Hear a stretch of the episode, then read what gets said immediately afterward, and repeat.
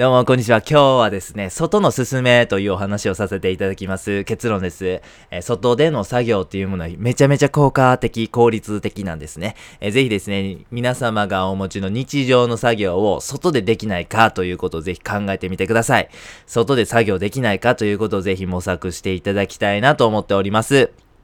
なんで外で作業なんかせなあかんねん。絶対机の方がええやんけと思われる方もいらっしゃると思いますんで、外で作業するということのメリットをご紹介したいと思います。一つ目は創造性が上がります。はい。歩くだけでクリエイティビティとかアイディアが出やすくなるということはもう研究結果で出てるんです。ぜひですね、あなたがアーティストであったりとかクリエイターである方ならばですね、アイディア出すとか、まあそういう風に作業するという部分でですね、えー、もう創造性上げたいと思ってらっしゃると思うんで、ぜひ外での作業、そして運動を取り入れるということをぜひ考えてみてください。メリットの二つ目は平らさが軽減されます。はい、実際にですね、座って作業してしまいますと、体がうっ血してしまったりとか、またこう、ね、あのー、座った姿勢で眠気とかも誘発してしまいますよね。対してこう、例えば歩くとかね、えー、サイクリングするっていうのは全身運動ですから、全身の血流量というのが上がって、脳に運ばれる酸素量とかいうのも増えますよね。あと、体を動かすということはですね、えっ、ー、と、静的疲労、あの、座ったりとか、止まってる時に発生する疲労というものを軽減してくれる、解放してくれるので、そういう意味でも体が心身ともに爽快になるということが期待できます。はい。メリットその3、気分転換ですね。どうしてもこうディスプレイとかですね、えー、部屋の中にこう閉じこもって作業してしまうと、ちょっと気分がですね、落ち込んでしまったりとか、何かこうテンション上がらへんみたいな時代になりますけども、まあ例えばですね、公園を散歩したりとか、えー、まあなんか山々を見たりとか、遠くの方を見るということでですね、気分転換にもなるし、また目の眼性疲労ですね、これを解放するという効果もございます。はい、メリットの4番目、学習効率が上がるということですね。中で作業する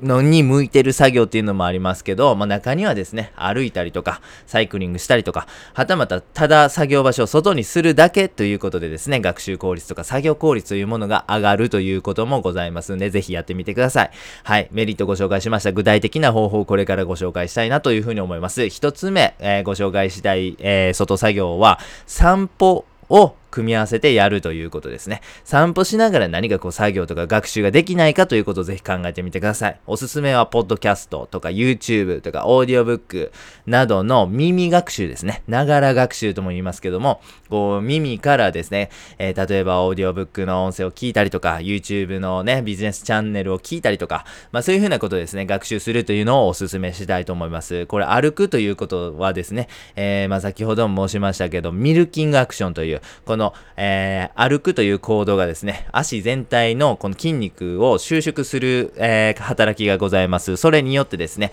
えー、全身に運ばれる血流量というものが上がりますんで、脳に運ばれる酸素量も増え、学習効率が上がるんです。そして、耳学習というのは非常に手軽ですよね。それで、しっかりとコンテンツを吸収できるという非常に効率の良い学習方法になってます。はい。あと、京大式ノートを使った、えー、勉強法というのもお勧めします。京大式ノートっていうものがございますが、これ非常にですね、サイズ感がいいんですね。何かこう、まとまってこう覚えたものがあるときにですね、何かその答えを書いたりとか、そのなんか周辺の知識を書いたりとか、なんかそれをこうね、例えば数式とかやったらなんかこうね、式全体こう公式を覚えるためにバーって書くっていうの非常にいいサイズなんですね。ぜひこれをですね、ポケットに忍ばせてパッて見て、あ、そうそうそうそうみたいな、そうそうそう、こういう式やった、こういう方程式やった、これれ覚えるな、みたいな感じですごいね、サイズ感がいいんで、えー、歩行、えー、歩きながら、外作業にも非常に、えー、お供として優れていると思います。はい。そして、えー、散歩しながらの学習方法、作業の方法なんですけども、青空教室、これがね、非常におすすめでございます。はい。これ私が命名したんで、えー、ググってもらってもね、なんか違うもんが出てくるかもしれないんですけど、申し訳ございません。青空教室、ぜひ覚えて帰ってくださいね。これ簡単に言いますと、まあ、自分が勉強していること、例えばあなたが英語の勉強してるんだったらですよ。じ、あながですね、英語の先生になった気分になってですね、わからへん、全然優秀じゃない自分に対して授業しているということをですね、えー、やってみるんです。なんで先生になって教えてあげるということをですね、自分に向けて授業するんですね。これによってですね、自分が何を理解していて、で、まだ何を理解していないということがね、明確に知ることできるんですよね。知ってるとか理解してるっていうことは教えられるっていうことなんですよね。逆に、えっ、ー、と、なんか詰まってしまったり、言葉が出えへんかったり、言ってること尻滅裂っていうか、お前何言ってんねんみたいなことになると、まあ、それはまだ理解しっかりしてないということがわかるんですね。何が自分にとって、こう、分かってて、何が分からへんか、それを知るっていうことって結構学習の効率的には、えー、知らないといけないことですよね。それによって、こう、勉強どこ重点的にやったらいいねんということが分かりますからね。はい。なんで、そういうことを、えー、理解している部分を知ること、そしてまだ理解していない部分を知ること、これができるっていうのが青空教室のメリットの一つ目です。もう一つは、アウトプットするということが究極のインプットの効率的な方法ということです。僕たちは何かこう勉強するっていうことはどうしてもこうインプット、何かこう本を読んだりとか聞いたりとか教えてもらったりとか書いたりとか、まあそういうことって全部自分の脳に記憶する、インプットするための行動なんですけども、実はこの脳の仕組みから言ってですね、この何か記憶を定着させる、覚える、理解するということはですね、外に出す、アウトプットする、教えるとか話すとか書くとか人に伝えるとかそういうことをすることによって記憶に定着しやすいということが、えー、最近の脳科学の研究で明らかになってます。なんで、アウトプットするということ積極的にやっていくべきなんですね。この青空教室というのは自分が先生になって教えるということを疑似的にやるので、これまさにアウトプットなんですよね。しかもこう、学習をしっかりと伝えるということはですね、結構高いアウトプットになると思うんです。これをしっかりできるということによって、えー、記憶に定着しやすい。記憶に定着させるための効果的な方法ということなんですね。青空教室ぜひやってみてください。はい。そして最後はブログですね。えー、ブログって結構ね、書く、ブログを書くって一言に言って、言ってもですね、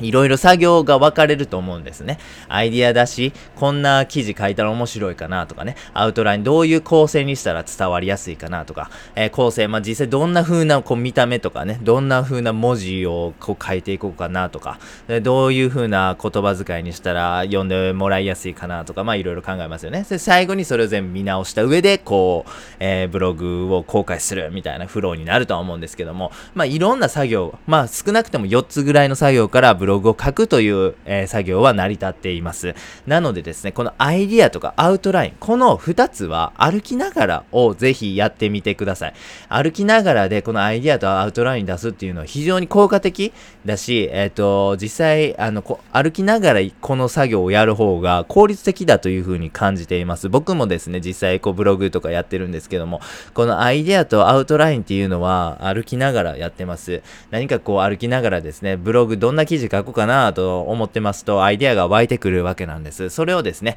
スマホをパッと取り出しまして、音声入力をします。そして、なんかこう、バーってアイデアをこう、まあ、ざっくばらにバーって言っていくんですよね。で、それを、こう家に帰ってですね、えっ、ー、と、見返しまして、それをこうしっかりアウトライン作って、構成して、えー、そしてそれを公開するみたいなことしますと、タイピングがまず減りますし、で、あと実際アイディアみたいなものも出し尽くしてるんで、もうあとは、あの、アウトラインしっかり整えて、で、あとなんか誤字脱字を正して、で、あとこう見やすくするぐらいでパッてできるんで、その一つのブログを仕上げるっていうことの時間がめちゃめちゃ短縮できました。ぜひですね、ブログをなりわいとされてる方とか、ブログを継続的にやってらっしゃる方とか、これからこうブログでね、えっ、と、収入を得たいなとか思ってらっしゃる方とかたくさんいると思うんですけども、ぜひですね、このアイディア出しという部分をですね、歩きながら、散歩しながら、外でできるかどうかということぜひですね、試していただければと思います。外作業のやり方2つ目はサイクリングですね。こちらも耳学習というものをお勧めしたいと思います。先ほど申しましたオーディオブックであったり、YouTube であったり、ポッドキャスト、非常にコンテンツが充実してますんで、ぜひですね、サイクリングしながら通勤通学、まあ、はたまたね、行楽のサイクリングもあるとは思いますけども、えー、耳学習できないかということを考考えてみてください。ただですね、ちょっとこう、自転車に乗りながらこう、イヤホン、ヘッドホンするというのはですね、自治体によりけりなんですけども、禁止されてる、まあ、なんかそういう風なね、あの、こともございますんで、まあそこはですね、お住まいの自治体の法律というか、まあなんて、なんて言うんです、なんて言うんでしょうね。ちょっとわかんないんですけど、刑法とか、うん、ちょっとわかんないんですけど、まあそれ調べていただいて、あ、OK なんやと。あ、あかんや、俺んとこは。というふうなですね、えー、ぜひですね、ちょっと調べた上でやっていただきたいなというふうに思ってます。あとですね、片耳やったら OK みたいなね。なんかそういう風なこともございますんで、あまあ、片耳でも十分耳学習できます。確か音楽とかやったら両耳で聞きたいですよね、と思ってしまうんですけども、えー、まあ、ポッドキャストであったりとかね、その、まあ、学習するとか、まあ、そういう風な部分においては全然片耳でも十分ですし、えー、実際僕も片耳でですね、えー、聞きながら、えー、自転車こいだりしてますんで、はい、ぜひですね、そこは、まずはお調べいただいた上で耳学習できないかということをぜひ考えてみてください。そして、アイディア出しですね。こちらも非常に有効です。まあ、サイクリング、まあ、足をメインにした結構な全身運動ですし、まあ、実際こうね、あのスピードが出る乗り物なんで、こう景色がさーって変わっていくいくということで、非常にリフレッシュしやすい乗り物、はい、運動だというふうに思います。そういう時にですね、あ、なんか次の企画書を困難しようかなとかね、えー、後輩指導する資料どんな感じで作ろうみたいなことばーってこう考えてるとですね、なんかいいアイディアが出てくることはこれ間違いないというふうに思いますんで、ぜひぜひやってみてください。はい、スニーカーを履こう、そして街に出ようですね。はい、えー、もう現代にね、21世紀に寺山修司が生きていたとしたらきっとこういったことは間違いないでしょう。ぜひですね、えー、皆様外で作業できることがないかということですね、えー、模索していただければなというふうに思っております。はい、最後にですね、タイプ別おすすめ散歩ということでですね、あなたの職業とかね、あの、置かれてる立場とかね、学生とかまあいろいろあるとは思うんですけども、まあそんな皆様に、のタイプに合わせてですね、この この外作業、外学習、外での、えー、クリエイティビティみたいなものをですね、ご紹介させていただきます。タイプその1、ビジネスマンですね。あなたがビジネスマンであれば、こんな風にして、ぜひ外学習、外作業みたいなものを、えー、有効活用してみてください。やること一つ目、仕事の課題をまずメモ帳にバーって殴り書いてください。はい。それをですね、ビリッと破りまして、ポケットに入れて歩き始めてくださいね。はい。途中でコンビニがあったりとか、自動販売機があると思うんで、ぜひコーヒー買ってください。まあ、コーヒーでも何でもいいんですけども、まあ、できればカフェインがある、入ってるのがいいかなという風に思います。やっぱこう、テンション上がりやすいんでね。はい。そして、歩いてください。そして、買った飲み物を飲んでくださいね。そしたらまあ15分ぐらい歩いてたらですね、気分乗ってくるんですよね。はい。えー、これドーパミンっていう脳内物質が関係してますけども、まあそれが分泌されることによってこうテンション上がって楽しくなったりね、なんかこうスキップでもしちゃおうかな、みたいな気分になってくるわけなんです。そのタイミングでぜひね、えー、さっき破ったメモを見てください。あそこにはいろいろ書いてあるわけですよね。後輩の指導どんな感じでしましょうとかね、今度の企画書どうしましょうとかね、今度の商談の、えっ、ー、と、資料どういう風に作成しましょうみたいなね、えー、いろいろな課題が書いてあるメモがポケットにあると思うんですけども、それをぜひ見てください。はい。そしてですね、それを見て、あ、こんなんあるな、こんなんあるな、ざっと見たら、それをポケットにまたしまって歩き出してくださいね。はい。ポイントはですね、それに対してこう深く考えるんじゃないんです。まあ、あくまでこういう風な考えなあかん課題があるなーっていうことをこう脳にね、軽くパッパッパッと入れるんですね。そしたらですね、歩くことによってですね、あの、その、課題というか、題材というか、やら、やらなあかん仕事上の課題というものをですね、脳が勝手に料理し始めるんです。ことことことこと料理し始めてくれるんです。自然とですね、アイデアみたいなものがパッパッパって浮かぶんです。何かこう自分で主体的にうーってうなって頑張って考えるというよりよりはですね、自分は散歩を楽しみながら、脳が勝手にバックグラウンドで、そのアイデアを出しをしてくれるみたいな感じですね。で、まあ30分1時間ぐらいぜひ歩いてください。そしたらですね、なんと仕事のアイデアというものが生まれているんです。これぜひですね、やっていただきたいなというふうに思っております。僕これめちゃめちゃ大好きで、この方法が。よくこの方法に頼るんですけども、この方法をしてですね、何かこうポジティブとか、何かめっちゃ有益とか、何か、お、これええやんというアイディアとか精神状態にならなかったことはないんですよね。アイディア絶対何かしら一つは、あの、作り出すことができるやり方なんです。本当にですね、このやり方好きで、しかもなんていうかこう、自分で考えて、た感じじゃないですね。なんかこう降ってくるというか、何かこう自分が今までこう思いつかへんような、なんかアイディアが出てくるというのがですね、非常に面白いんですよね。これ何がこう出てくるか、こうガチャガチャ感覚でね、えー、できるという意味でも非常によろしいかなというふうに思っていますんで、ぜひビジネスマンの方はやってみてください。タイプ2つ目ですね。初めてのデート当日の人ですね。まあ中高生とかね、まあ大学生、まあいろんな年齢の方で初めてデートをされる方っていると思うんですよね。僕もあの日のことを思い出すと本当にゲー吐きそうになるぐらい緊張したなと。今でもね、ちょっとゲー吐きそうなぐらいね、その、それがフラッシュバックするんですけど、本当にね、初めてのデートめちゃめちゃ緊張しますよね。やっぱいいとこ見せたいとかね、やっぱこう相手に楽しんでもらいたいとか、こういろいろ考えるわけですよね。まあそうなると、やっぱりこう自分のね、こう、なんか責任というかプレッシャーみたいなものがあってね、どうしてもこう緊張してしまう僕はタイプだったので、本当にね、あの、当日は楽しみであり憂鬱であったなというふうなことを覚えてますけども、きっとね、そういう方は多いんじゃないかなというふうに思います。そんな方はですね、まずは早めにちょっと待ち合わせ場所に行ってみてください。できれば1時間前ぐらいに行くと良いかなというふうに思います。そして、ぜひ散歩を始めてください。この時のポイントは、ちょっと早歩きですね。いつもよりも早歩きで歩くということです。この早歩きすることによって運動の強度がちょっと上がりますんで、えー、ドーパミンっていうのが出やすくなりますね。はい。そしてガムをぜひ噛んでください。このガムを噛むっていうのは2つの効果がございまして、まず1つ目は、えーこのガムを噛むという、こう、定期的なリズム運動ですね。これによってセロトニンが分泌されやすいという、えー、ことがあります。セロトニンはもう別名幸せホルモンと言われてますんで、きっとハッピーでリラックスした気持ちでデートに臨めることが、えー、間違いないと思います。あともう一つは、えー、口臭予防ですね。はい。どうしてもこう緊張すると口が乾いて臭なりますからね。はい。それをガムを噛むということで、えー、唾液を分泌して防止してみてください。そして音楽を聴きながらぜひ散歩してみてください。この時は自分の好きなちょっとアップテンポな曲っていうのがいいと思います。できれば歌詞付きがいいと思います。ちょっと口ずさみながら、えー、なん、なんやったらちょっとこうね、あの、頭をこう振りながらみたいな感じで楽しみながら歩いてみてください。これもテンション上げるということがポイントでございます。はい、それをすることによってですね、テンションがいい感じで高くなってて、しかもリラックスしてる。程よい緊張感に包まれたまま、あ、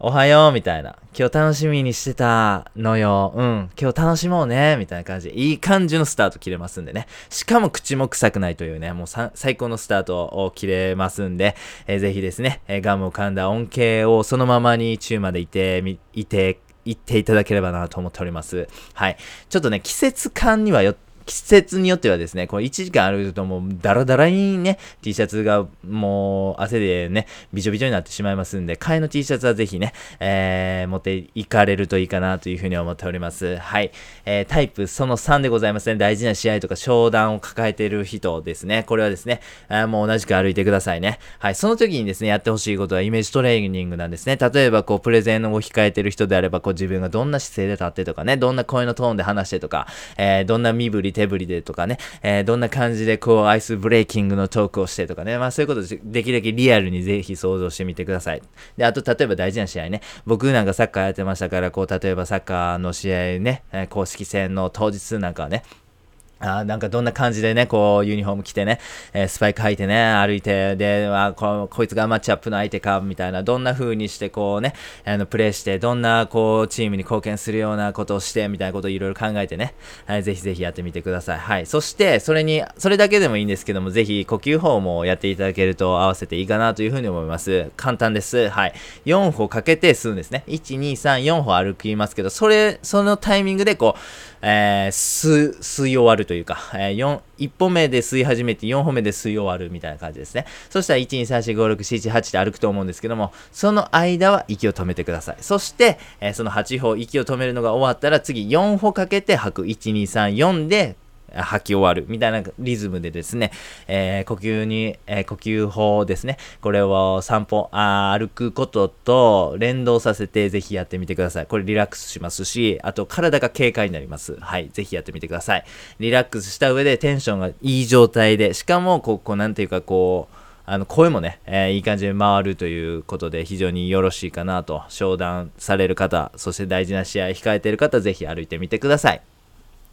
はい、最後ですね、タイプ4学生試験勉強、そして語学勉強を、えー、している方ですね。これ歩きながらぜひ勉強できないかということをぜひやってみてください。工夫は、歩きながら本読むというのがですね、これ非常にいいです。これ歩きながら本読むのは普通に本読むよりもかなり頭に残りますね。ただですね、もう本当に今日あったんですけども、あの、歩きながら本読んでましたらですね、あの、あ僕は Kindle ペーパーホワイトであの本読むんですけど、あ、こいつなんか歩きながらゲームしとるわとかね、歩きながら YouTube 見とるわみたいなな、えー、ことを多分思われたと思うんですけども、すごい正義感強いランナーの方がこうね、あのーあのこう向かいからこう走ってこられまして、えー、まあ、社会的なこう社会的正義感やとは思うんですけどこうねあの強めにこう肩をガーンとね、えぶつけていただきましてああかんなとあそういうふうにこうね社会の、あの秩序を乱す存在になったらあかんなということを身をもって教えていただきましたけれども、はい、そういうふうにですね、ちょっとこう周りをルックアップしながらですね、え、ちょっと安全性とかね、